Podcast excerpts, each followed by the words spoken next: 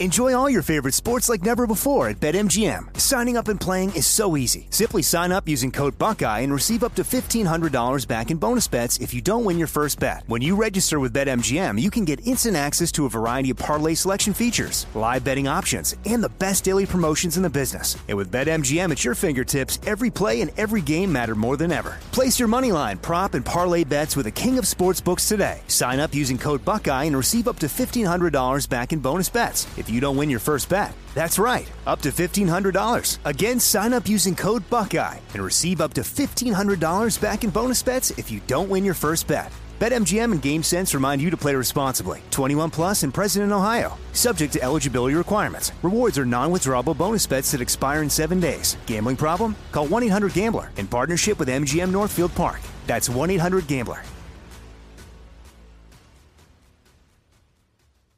What's up? This your boy Lil Duval, and check out my podcast, Conversations with Unc, on the Black Effect Podcast Network. Each and every Tuesday, Conversations with Unc podcast feature casuals and in-depth talk about ebbs and flows of life and the pursuit of happiness. Unlike my work on stage, I tap into a more serious and sensitive side to give life advice and simply offer words of encouragement, yet remind folks to never forget to laugh. Every Tuesday, listen to Conversations with Unc, hosted by Lil Duval on the Black Effect Podcast Network, iHeartRadio app, or wherever you get your podcasts. Presented by AT&T. Connecting changes everything.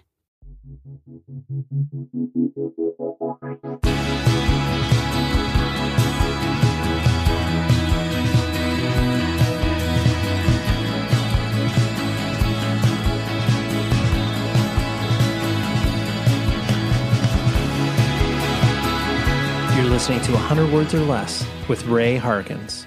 Greetings, one, greetings, all. Thank you for consuming this podcast. And I know it may seem trite, just like thanking you week after week for listening to this podcast, but genuinely do appreciate it. There's so many things that you could be doing besides listening to this podcast, and I do appreciate it. I have a great guest this week. His name is Jacob Duarte. He sings and plays guitar for the band Narrowhead, which I admit I was slow to take them in. I enjoyed their their earlier output and was like, oh, it's cool, it's cool. Didn't really like flip my switch full on, but this newest record that is coming out on Run for Cover is extremely extremely good. It's called Moment of Clarity, and um, yeah, you can stream some of the singles. I think it comes out on the 23rd of this month, which is January of 2023. Well, that's the first time I've said 2023 out loud. That's weird. Anyways, but Jacob, uh, great conversation. He is a true Texas head in regards to um, just having a lot of experience, obviously playing in bands within the scene, and then um, yeah, was able to dig in deep with him on that. But let's talk about some business pleasantries. And if you are so inclined, I would love to get a star rating and review on Apple Podcasts and a rating. I was about to say star. I think it's a five star rating on Spotify. Um, obviously, you know, I'm not going to encourage you to, or I'm not going to force your hand in regards to a five star review, but do with that what you will. It just helps the algorithm. It helps people find the show that need to find the show. And also just tell your friends. That's the best way to, you know, hand to mouth where you're talking about like, hey, friend, you like this person. You should probably listen to this interview. Also, thank you to many of you who listen to the companion podcast to this show called More on That, uh, exclusively on Spotify. You can dip into the show notes for this particular podcast and you'll be able to find a quick link to it. Uh, I was able to dive deeper into the best of 2022 list where I uh, just highlighted some more music that did not make it to my list. But, um, you know, you get the point. You're able to listen to more music. A lot of people gave me some positive feedback in regards to, hey, this felt like a radio show. And I'm like, that's exactly what I am going after. So, working on some other ideas there that don't exactly fit the mold of this, uh, you know, question and answer sort of interview conversations of this podcast. But, anyways, and then you can also if you want to listen to this podcast on YouTube, I'm uploading a lot of the previous episodes on there, but then also just these new ones as they come out. So please dip into the show notes. You'll be able to, again, find a link, subscribe. It just helps. Anyways, that is what I got for that. Let's talk to Jacob and, uh, yeah, how awesome Narrowhead is, and obviously how great Texas is as a hardcore slash punk scene. Let's go.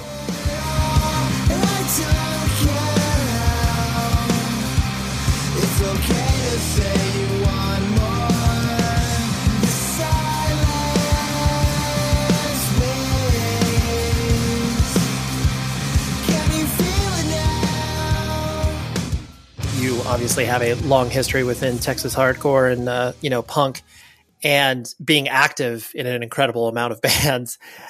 The thing that always has, uh, I guess, perplexed me about uh, Texas hardcore and punk in general is mm-hmm. that there's this idea that uh, people are aware that it exists, obviously, from the many bands that have come out of yeah. your scene.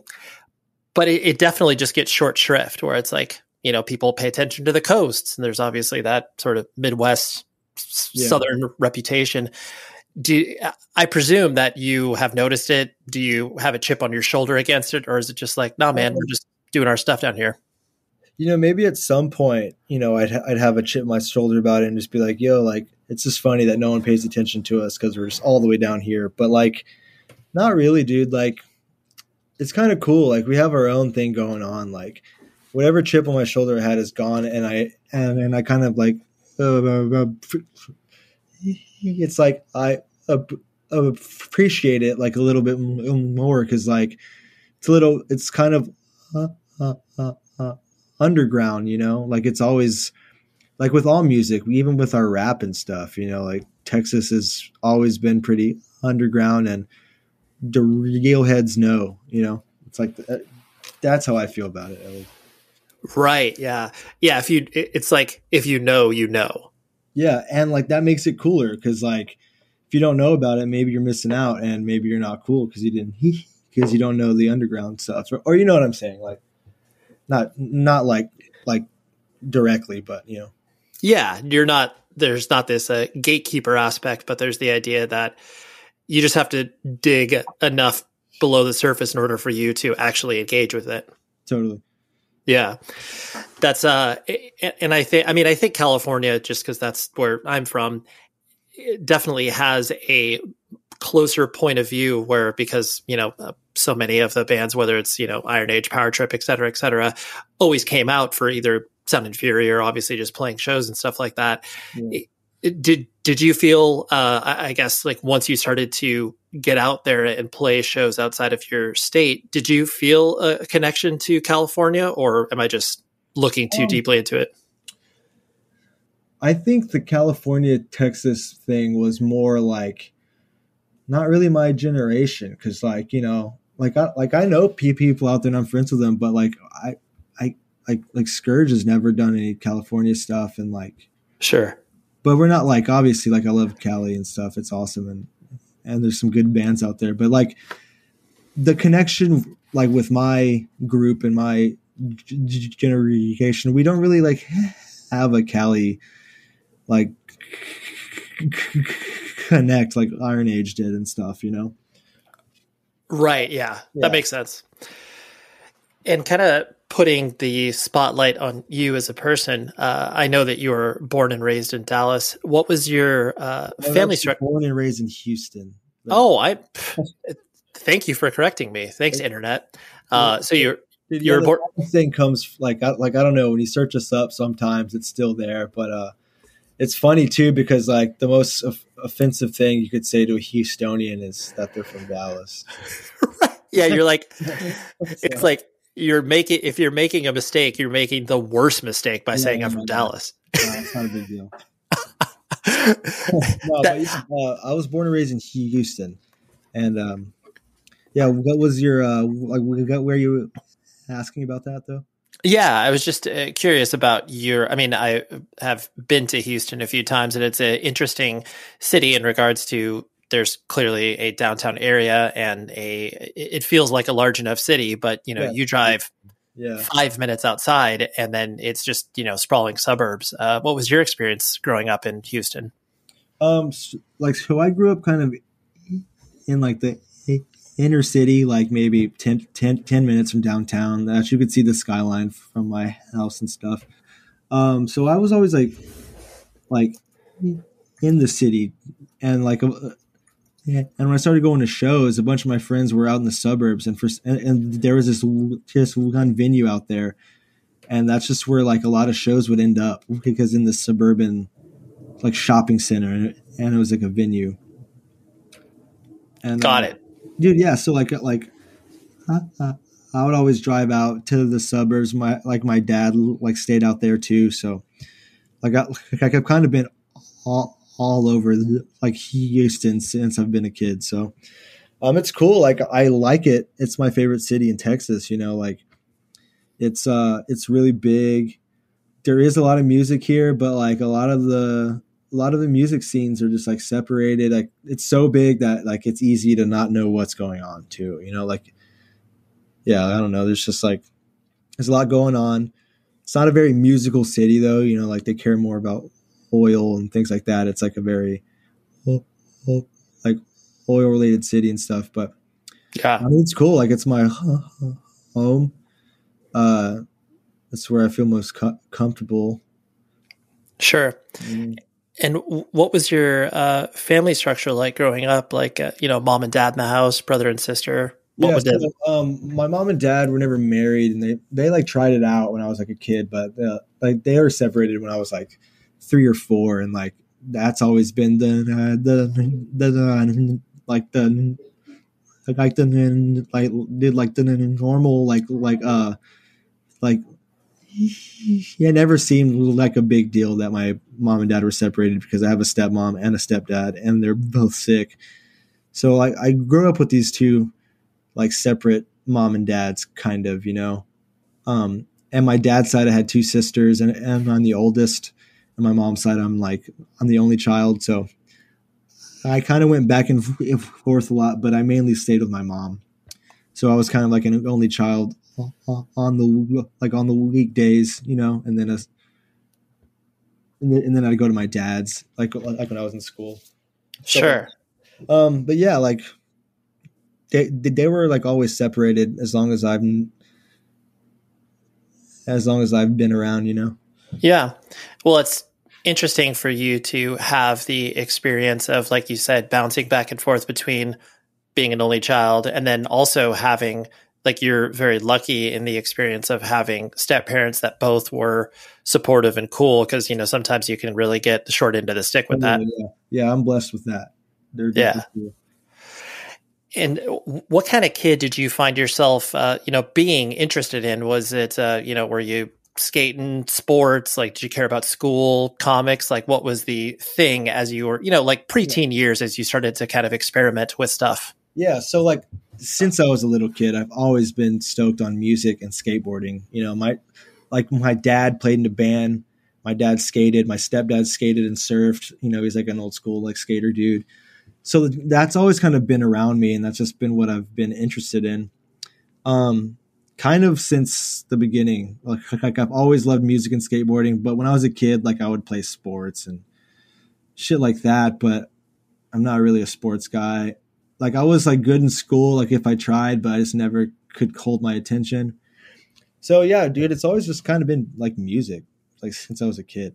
Sure, that was the thing that really latched on and gravitated towards. Yeah, yeah, like, like I've always like since I can remember, like had a dream of just playing music and concerts and being a rock star. I guess you know. sure. Kids that think about that stuff. It's just like that. Yeah, yeah. Uh, did you uh, care about school? Like, did you find any subjects interesting? How were the grades? Like, did you just kind of exist in there? Kind of, dude. I didn't really care about school. I was just trying to get through it, you know, like, especially like in the school districts in Texas. Like, to be honest, like, I don't think they're teaching anyone anything. Like, I can, like, remember basic tools from school, but like, to have an impact from high school, like nah, like I don't.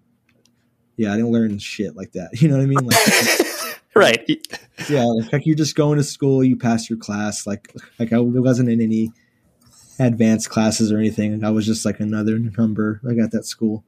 Mm-hmm. But like like yeah, like I had like most of my friends were people I met at shows and they didn't go to my school, so I would just I would just like get through the week and then the, the weekend would come and I'd go see my friends or like go to a show or something.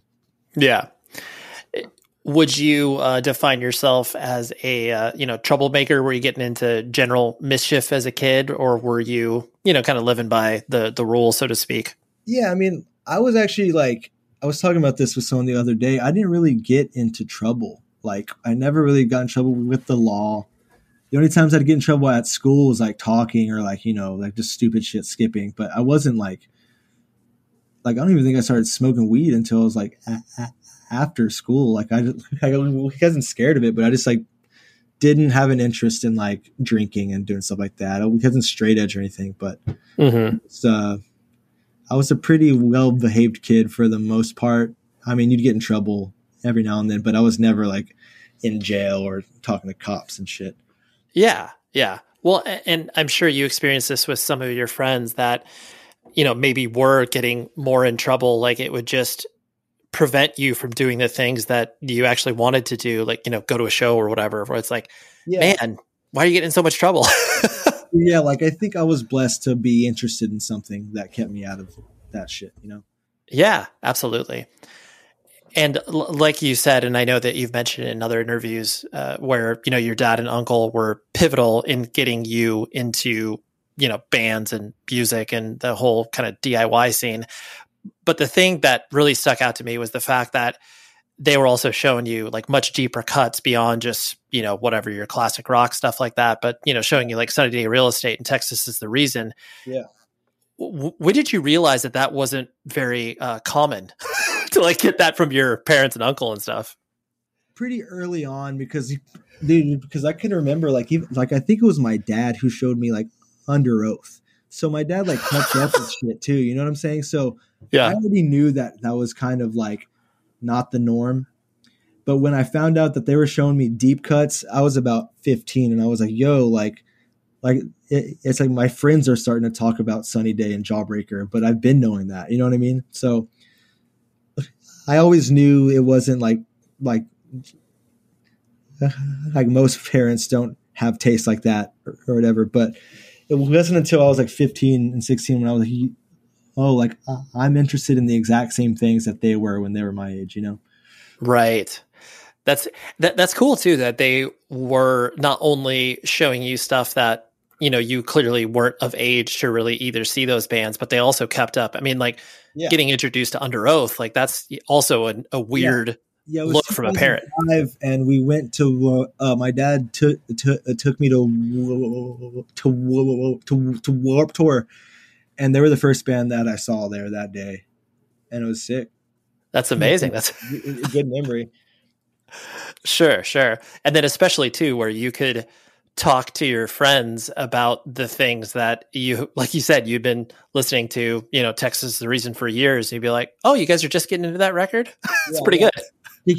Yeah, well, like what happened too was uh, around that time, like my friends would bring up bands that like I remember he, he, he, he, he- hearing and checking out, but I didn't dive into it until I realized that oh, like my, my dad and and and and, and, like uh, that that that like my dad was showing me and stuff that was actually sick.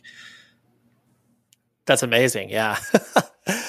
uh, so, and when, like you said, music had always been a big part of your life. When did you start kind of recognizing the fact that you wanted to, you know, play in a band and wanted to create music? I know you said you had those rock star dreams, you know, early at an early age, but when did you, when did that become more real? Like, oh, I can actually do this. I mean, I started playing a sh- my, like my first show was like fourteen.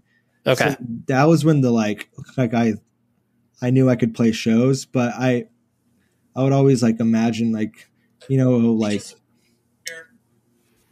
yeah, I feel like it didn't really like come clear to me until I was like 19 or 20 when like I I think I booked my first tour and it was like a pretty crazy re- out like started in San Antonio and the second day was in Miami like something crazy like that and like uh, right. and after that like i made some friends and then i booked another tour and it was easier to book and that was around the time when i was really like just like down to like just to play in bands and stuff like i always had like a little job and stuff but yeah like it really started to make sense to me that like like if i tried that um that that that i could make like maybe make something happen i was like 19 or 20 like 2012 or something or 2015. Sure. Sure. And did you have any other, uh, I guess, you know, life path or ambition from a career perspective? Like, you know, what did your parents do? Like, was there an idea that you were going to follow their footsteps? Like, like in high school, I was pretty naive and I just assumed like, oh, graduate, go to college. Didn't really have a a goal past that. Like I didn't know what I would go to college for. All I knew was okay. The next step after high school is, I guess, go to college. You know what I mean? Mm-hmm. Um, and that didn't really happen. I uh, after I graduated, I just got a job and just was trying to just like make like like like I just like have my own money, things like that, and just like play shows because I was like I wasn't sure what my real goal was, but I knew that I wanted to play music. So I was like, okay, I, I was kind of just like getting by with like playing shows and just having a job. You know, I wasn't really getting anywhere like with music, but like we were still doing stuff and and I guess I was getting somewhere, but it was just moving slow. But yeah, right.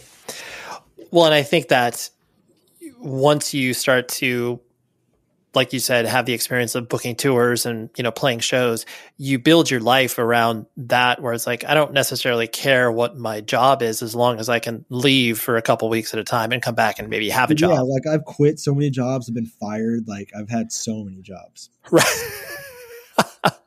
what, what would it's you? easy to get a job. I sure. Mean, not a good one, but it's easy to get one. You know what I mean? Sure, sure. What was the uh, just because it, it, I find these stories uh, interesting or funny? What was the uh, most dramatic you leaving a job, just being like, "All right, well, I'm going on tour, whether you guys like it or not." Yeah, I um I had a job at this like machine shop. I was like 18, and uh, I was making like ten dollars an hour. I had to be there at 7 a.m. It was like the shittiest fucking job I ever had. Right, and uh, I think I just didn't go back or something. Like I right. had it for a couple months, and I was just like, "Yo, honestly, fuck this. I'm about to like." Or maybe I I asked off to go play in Austin, and I couldn't get it, and I was just like, "I don't care that much, so I'm just, I'm just gonna dip." Right. like I'm not going to use you guys as a reference. We're okay. Yeah, no way. Oh boy. Rockabilia.com is back for another year of partnerships. At least I'm crossing my fingers that they won't all of a sudden wake up and be like, no, this advertising isn't working. But we are not there. and rockabilia.com is the place where you can buy all of your officially licensed merch. I don't care if you're into the Grateful Dead, Bring Me the Horizon, Slipknot, you will be able to find it all there. And I use the words officially licensed because the bands get paid on this stuff, and that is great as opposed to buying horrific bootlegs on Amazon or eBay. You, it's happened. I mean, come on. You've bought something off eBay being like, oh, that looks like a cool shirt. And then you wash it once and it's terrible. The design fades. The band doesn't get paid. It's a lose lose scenario. Use this promo code. 100 words or less gets you 10% off your order. Go to Rockabilia, shop to your heart's content. Use the promo code 100 words or less, 10% off your order. Love it. And I, am just essentially giving you a free shirt. That's what I'm doing. So, rockabilia.com. Have fun. Enjoy all your favorite sports like never before at BetMGM. Signing up and playing is so easy. Simply sign up using code Buckeye and receive up to $1,500 back in bonus bets if you don't win your first bet. When you register with BetMGM, you can get instant access to a variety of parlay selection features, live betting options, and the best daily promotions in the business. And with BetMGM at your fingertips, every play and every game matter more than ever. Place your moneyline, prop, and parlay bets with the king of sportsbooks today. Sign up using code Buckeye and receive up to $1,500 back in bonus bets if you don't win your first bet. That's right, up to $1,500. Again, sign up using code Buckeye and receive up to $1,500 back in bonus bets if you don't win your first bet. BetMGM and GameSense remind you to play responsibly. 21 plus and present in Ohio. Subject to eligibility requirements. Rewards are non-withdrawable bonus bets that expire in seven days. Gambling problem? Call 1-800-GAMBLER in partnership with MGM Northfield Park. That's 1-800-GAMBLER. I also love that um, because there, I mean, especially once you start to, you know, tour and punk and hardcore bands and start to realize, like you said, the idea of, you know, having a job that you can either maybe return to or just quit. Um, the, the like when you do find a person and a job that understands the concept of touring, and then like you'll come back and you'll have a job, you're just like, oh my gosh, can I work for you forever? Yeah, yeah, and and the places that did do that for me, like it didn't last long, but like right, because because they would realize how long you would be gone, and they're like, yeah, is Jacob probably, ever coming back? Yeah. And they probably thought I was going on tour, and it was just like, uh, oh, that's cool. He's like doing his dream, but you like, but, but that, but they probably thought that that would be the only one or something. Right. Right. That's yeah. like this is going to continue on, and it's like, yeah. oh no, yeah, stop. Right. Um, when you, uh, I, am gonna guess, like, was guitar your first instrument, or were those the other things you messed around with initially? Um, my dad played drums, so I think the first thing I ever like touched was a drum set, and I like I like I obviously wasn't good, but I knew like how how to play drums. Like I knew like you had to like you had to stay on beat and things like that. But uh, um, since my parents were separated, my mom lived in a small house. She was not going to buy me a drum set. So the next thing was just to to to like have a stringed instrument. I dabbled with some bass, but mainly g- guitar was the main thing that I excelled at the fastest. Sure. And what would you say were some of the, uh, I guess, foundational bands that, as you started to, you know, scratch deeper underneath the surface of you know what your dad and uncle kind of introduced you to w- what bands did you feel like were kind of your own as you started to get into stuff um i mean like i like i feel like my favorite bands have always switched around as i've gotten older you know of course but i remember when i was in middle school i bought that every time i die uh, that that that shit happens in movies that they. Oh yeah, the DVD, absolutely. And that just like turned me on to be like, yo, is touring fun like that? Like that's what made me like really like like like like, like gonna do the band life thing. And I also thought every time I die was sick too, like at that point. But you know, like when I was a kid, I I liked Blink One Eighty Two a lot, and they were like my first favorite band that that I could remember like like kind of seeking out by myself. But I, but I was also like six, you know. Um, right. But that's a good question, though. I don't really know. Like it, it kind of depends on the time period you're asking about. It's like switches around a lot. Oh yeah, no, I and I think usually it starts off. I mean, when I ask the question, a lot of people kind of go down the, oh, here was like you know some local bands that I got into that I felt like gave me the motivation to you know, like whatever, book my first show or obviously try to put together a band. It's usually that concept where it's like, oh, yes, of course, there's like these cool, you know, going to Warp Tour and seeing these bands, but you're like, it feels so far away from anything that you could like yeah, immediately yeah. do. Yeah. Uh, so we had this band in Houston called um, called um, um named Back to Back.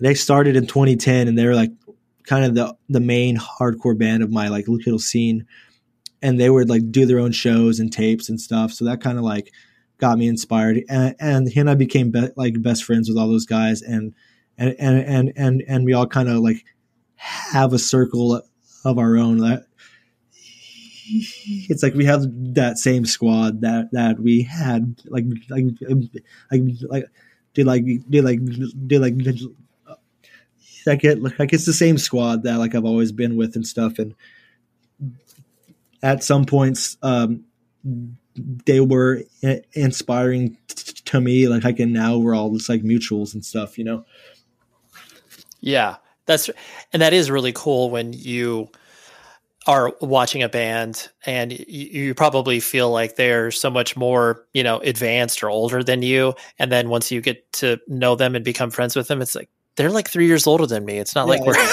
no, exactly. That's exactly how much older these guys were. Too. right. But when you're seeing them when you're, you know, 13 or whatever, 13 to, you know, 17 years old, you're just like, oh my gosh, this feels like such a drastic difference. Totally. Yeah, that's cool. And uh, so, would you say that like Scourge is your first band that I guess became active outside of your own scene, so to speak? Was that your what you call your first band? No, I mean because because uh, uh, because we actually had um, if my memory is right, I think that that that Narrowhead started first. Oh, okay. In 2013, but we only just had a couple songs, and like I was always dabbling in hardcore, and Scourge came around right after that Uh, but that was like the first one from Texas where people were like, "Hey, the band's from Houston," you know. Um, so yeah, I, I wouldn't. It, it's not my first band, but it was the first hardcore band that people liked, I guess, or cared about. Right, started to pay attention to outside of your own scene. Yeah. And I do think it's also interesting where, like you mentioned, or like we were talking about at the top, where uh, Texas is such an interesting scene. And like you said, there, if maybe you don't pay attention to one style of music, you can completely not have any idea what's happening. And it, it seems like there, the cities can also be very compartmentalized as well, where it's like, yeah, man. yeah. I just always became friends with, uh, you know, Daniel from Die Young, and I just always found them to be yeah so interesting because it's like you know they did well in Texas and then you know some other pockets around the country, but it just seemed like oh wow, like if bands do well in their own home scene, that's like what they get fully embraced with. It's pretty cool.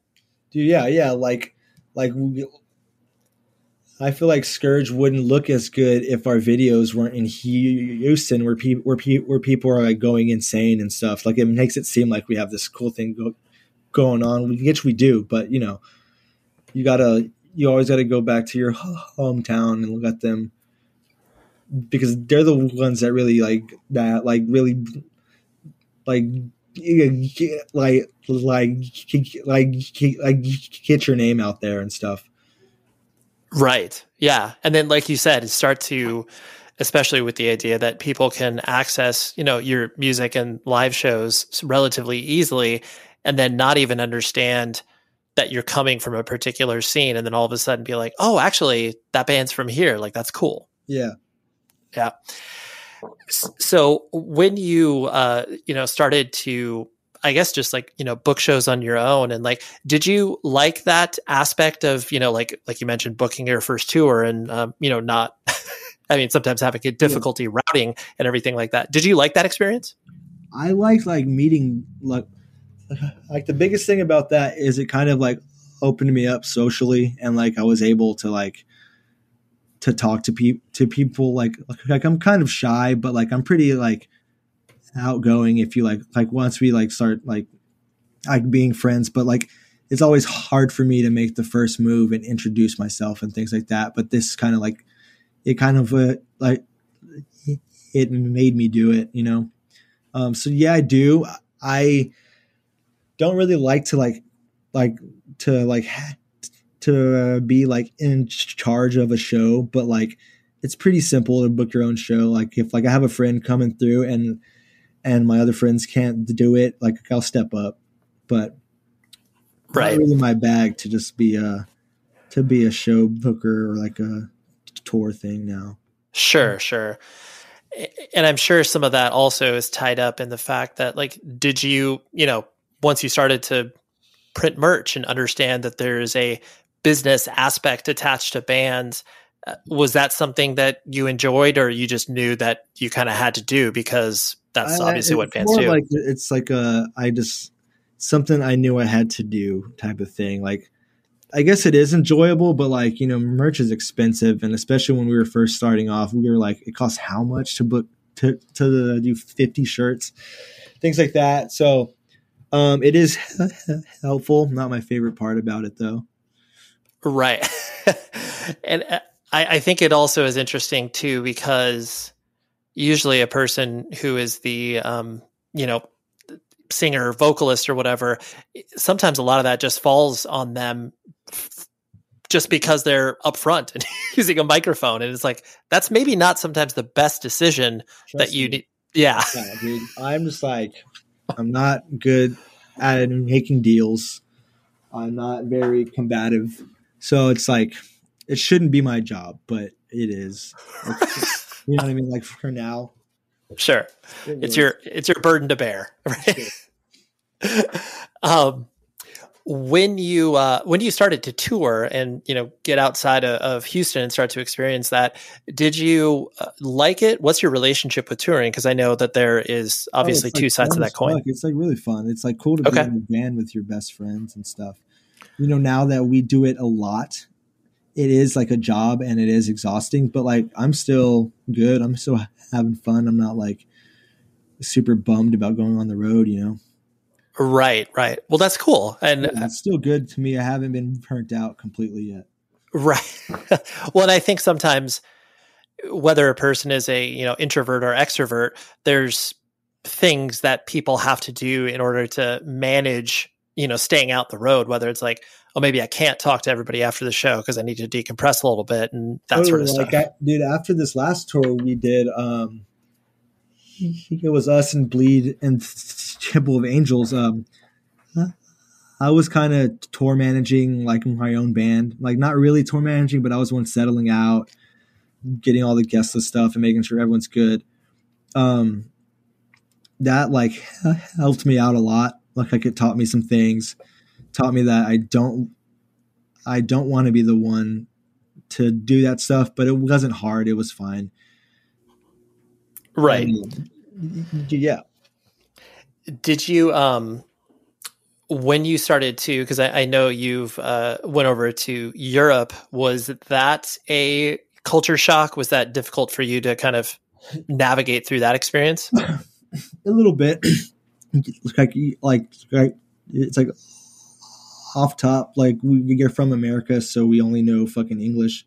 So it's just like right. like you're out there you can't read any signs. And then our our tour manager was british. So he was just as like looking like shocked as we were. But but you will find that people out there can speak multiple languages. So like not everyone can like for the most part people can understand you um as far as the routing and stuff it, it was pretty crazy so we didn't get to like do much. It was just drive hard every day and it was hot. Like i think we went through like a heat wave.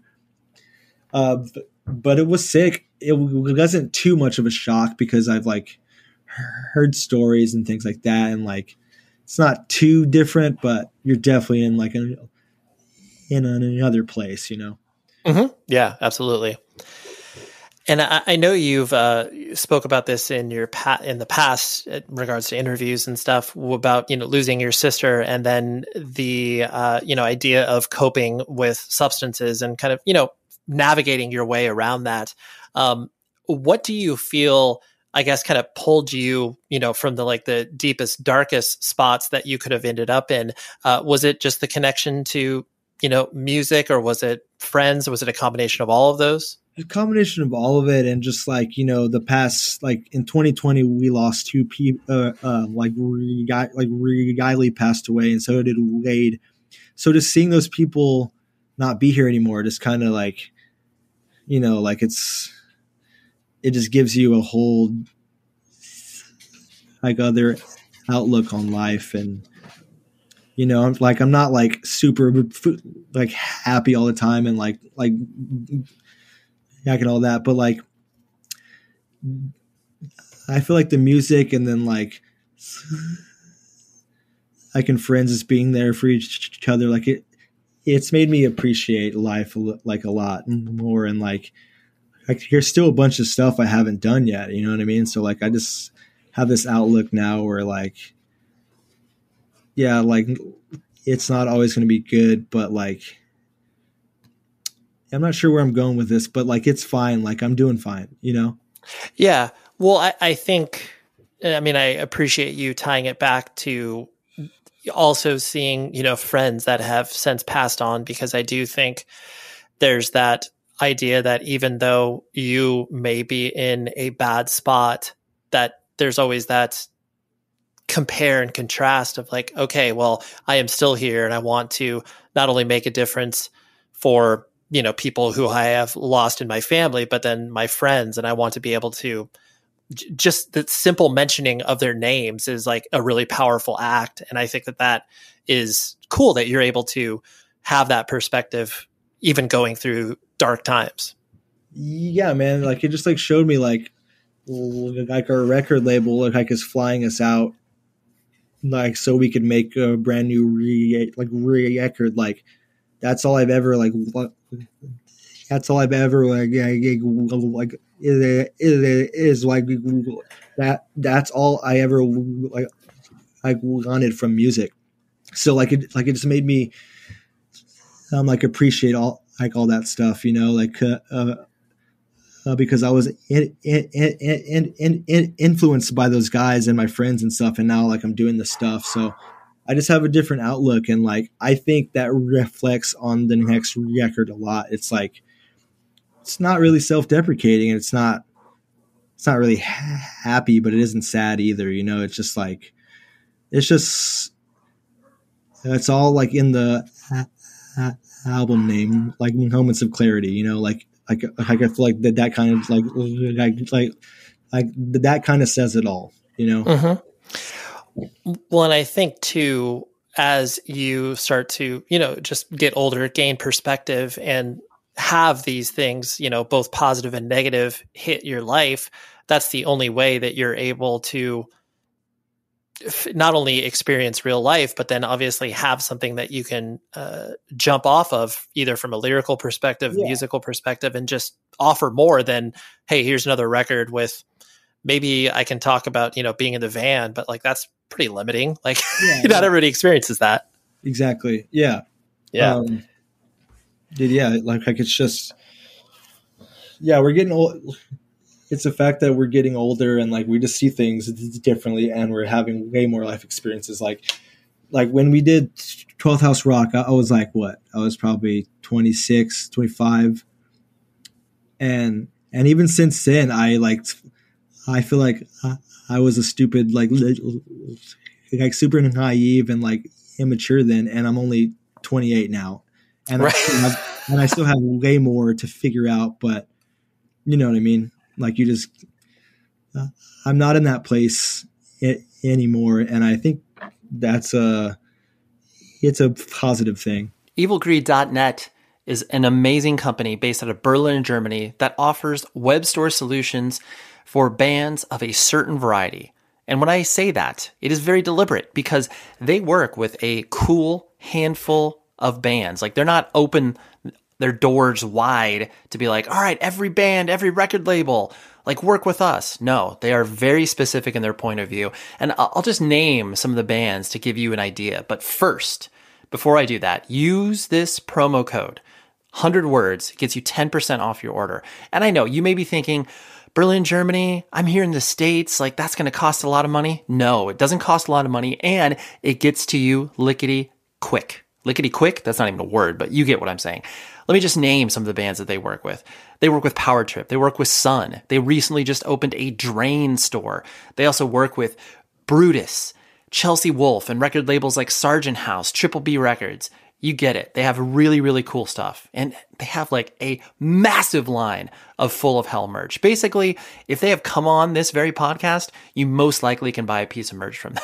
So go to evilgreed.net, use the promo code 100 words. It gets you 10% off your order and have so much fun buying from their really cool web store.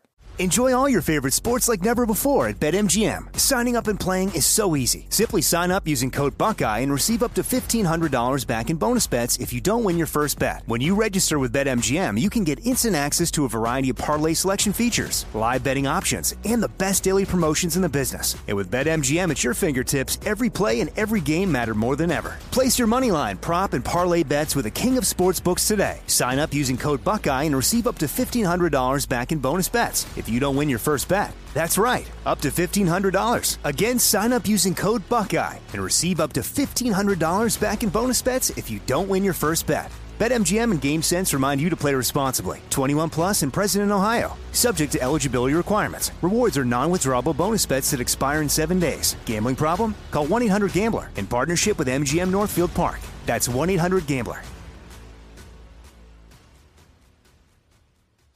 I, I also think that with the fact that you have different outlets to express yourself, whether it's, you know, playing in Narrowhead or obviously playing in, you know, hardcore bands or just doing, you know, your own uh, individual product projects just for yourself, I'm sure that that is able to bring out more creative things that you can do yeah.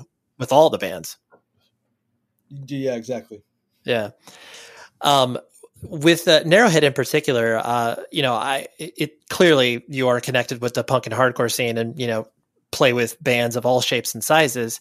Um, but then sonically, it's much larger, while not like.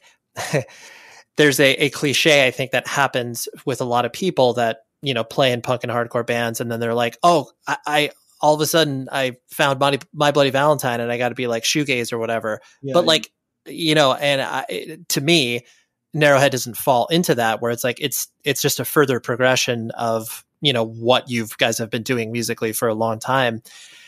Is that something that either you notice kind of existing and you're trying to make sure you don't fall into that cliche, or is that just like you know a, a symptom of you guys growing older as musicians? No, I think like like we've come from the hardcore scene, so so so we like we've always wanted to bring that that aggro like sound and stuff, but we also like we like I said before, like we grew up on Sunny Day Real Estate, and stuff like that. So, um, as far as the shoegaze thing goes, like yeah, like My Bloody Valentine, but that was never like our goal. But I think people these days don't know like how to talk about music, and they just kind of just drop names and things like that.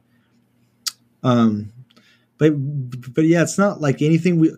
It's nothing we've done on purpose and it's nothing we've like tried to stay like away from. We just kind of want to embrace every angle and element of our band you know?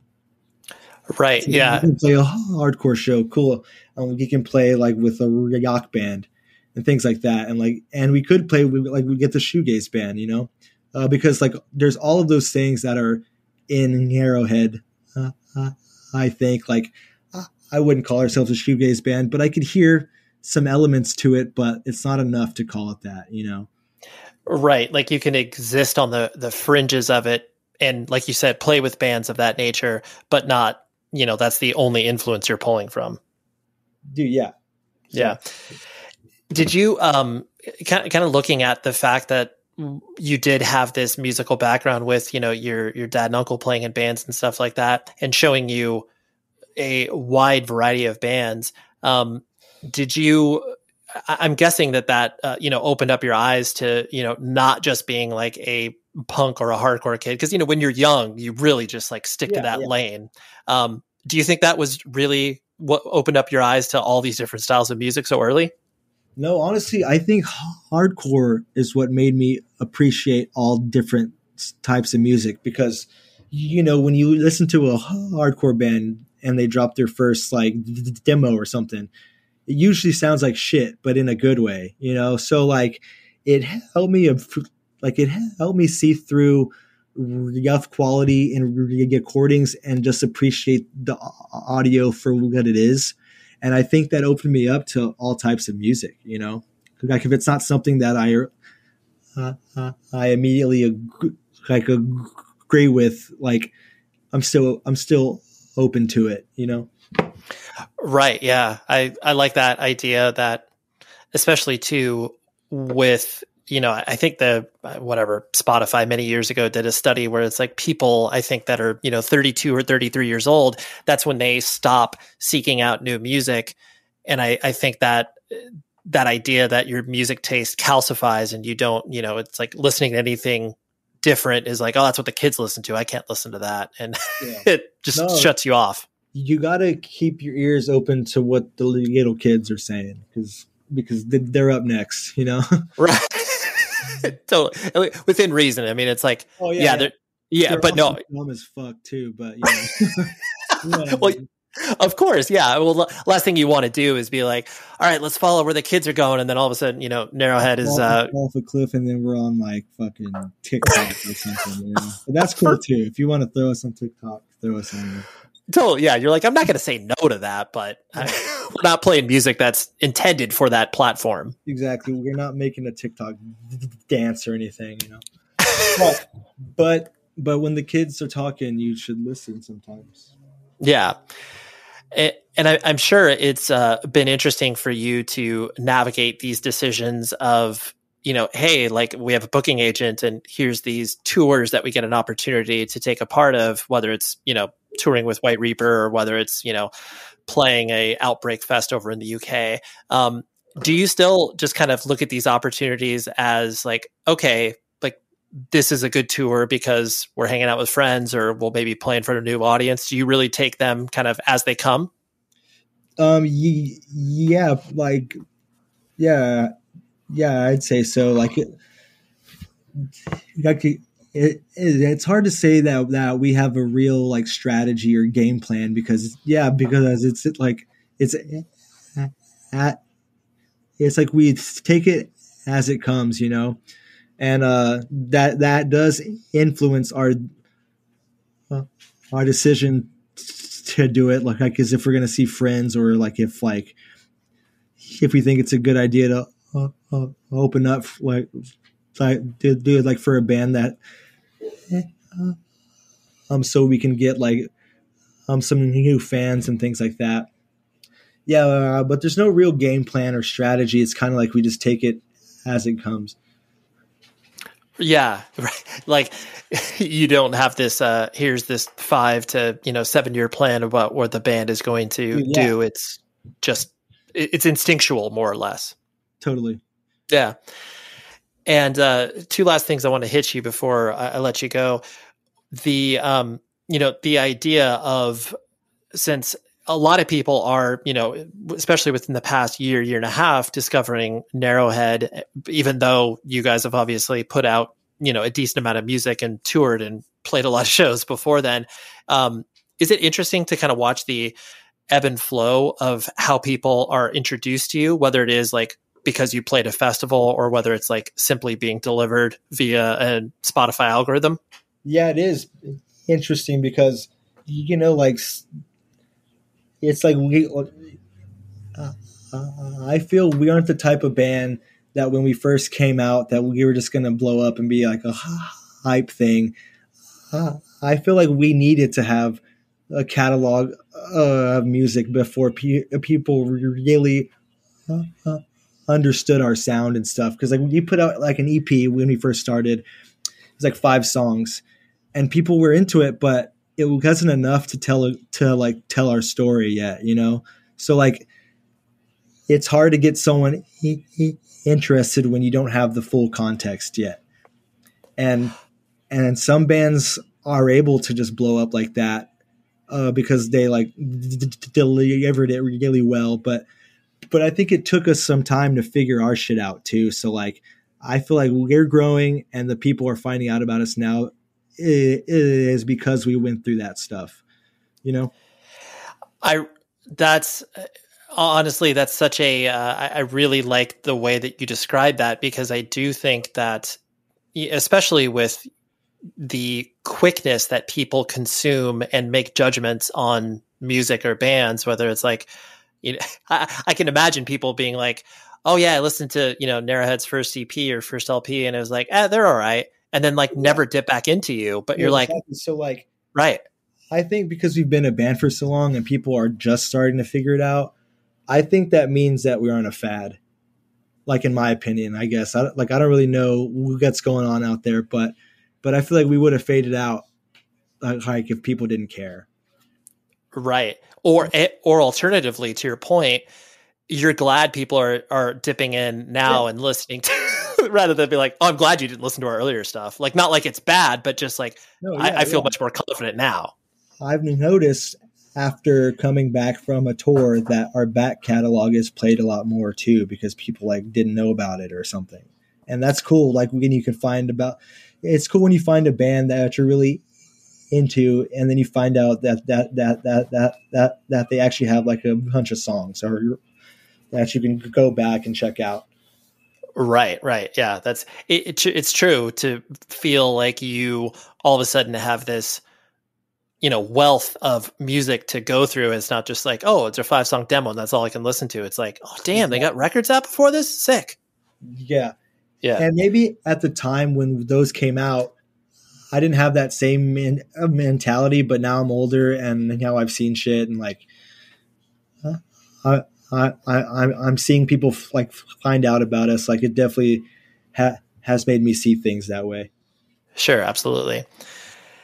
And uh, the last thing I wanted to, uh, and this may be a difficult question for you to ask because uh, you know Texas clearly represents within the uh, the context of of punk and hardcore. Um, would you uh you know i mean between power trip and iron age uh there there is i mean they both obviously traveled within the hardcore scene but you know one like power trip clearly went along the more metal route whereas iron age was just always this kind of weirdo band yeah. um do you think that you know i guess either could have existed without the other or they were i mean i know that they were obviously at different time periods but like you know how do you reflect on the legacy of both of those bands as far as getting texas's name out there i mean as far as i've known and everyone else would like would agree is I don't think there'd be a power trip without Iron Age, you know, because just I don't think there'd be a lot of things without Iron Age, to be honest. But yep, like, like definitely when Power Trip first came came out, like I I remember like a bunch of people being like, "Oh, it's like an it, it's like the it's like the Iron Age like baby brother or something," but but then Power Trip just came out and just like fucking did their own thing and like and surpass like a bunch of like and surpass like so many expectations and stuff. Like I'm not saying that like like I've always I've always known that they were going to be like huge, but but it surpassed a lot of like expectations and stuff. But yeah, like I'd say uh, Iron Age is really responsible, and Power Trip just carried that torch like like like like like way further than we could have imagined. Right. Right. And I, I think to your point too, it's just one of those things it takes, you know, this, this legacy of bands, like you said, passing the torch between one another and hopefully the momentum can keep going to where all of a sudden people realize that like, oh yes, I need to pay attention to this scene, even though now yeah. in the digital age, people don't even really identify that bands are from certain areas. Dude, yeah. What a great chat with Mr. Jacob. And uh, like I said, please listen to Narrowhead. If you, for whatever reason, like myself, were just kind of lukewarm on them initially, this new LP will really, I think, flip your wig. And you will, uh, even if you're not wearing a wig, it will literally put it on your. Uh, I'm sorry, bad joke. But, anyways, thank you to Jacob. Thank you to Bailey, his publicist, for hooking this up. Really enjoy the conversation. Next week, I have an old friend on the show, and that's not because he's old as a human, even though technically he is, but that's okay. His name is Tucker Rule. He is the drummer for awesome, legendary post hardcore band Thursday. He also plays in a band called LS Dunes with uh, Frank from My Chemical Romance, Anthony from Saosin, Circa Survive, Sound of Animals Fighting, five other million projects, but you get it. Tucker is a real one. And we had a fun conversation while he was out on the road. And he actually, you know, we missed each other a few times, but we're able to nail it home. So that's what we got next week. And as I always say, until next week, please be safe, everybody. It's time for today's Lucky Land horoscope with Victoria Cash. Life's gotten mundane, so shake up the daily routine and be adventurous with a trip to Lucky Land. You know what they say. Your chance to win starts with a spin. So go to LuckyLandSlots.com to play over 100 social casino-style games for free for your chance to redeem some serious prizes. Get lucky today at LuckyLandSlots.com. Available to players in the U.S., excluding Washington and Michigan. No purchase necessary. VGW Group. Void where prohibited by law. 18 plus. Terms and conditions apply. This is Malcolm Gladwell from Revisionist History. eBay Motors is here for the ride. With some elbow grease fresh installs, and a whole lot of love, you transformed a 100,000 miles and a body full of rust into a drive that's all your own. Brake kits, LED headlights, whatever you need, eBay Motors has it. And with eBay Guaranteed Fit, it's guaranteed to fit your ride the first time, every time, or your money back. Plus, at these prices, you're burning rubber, not cash.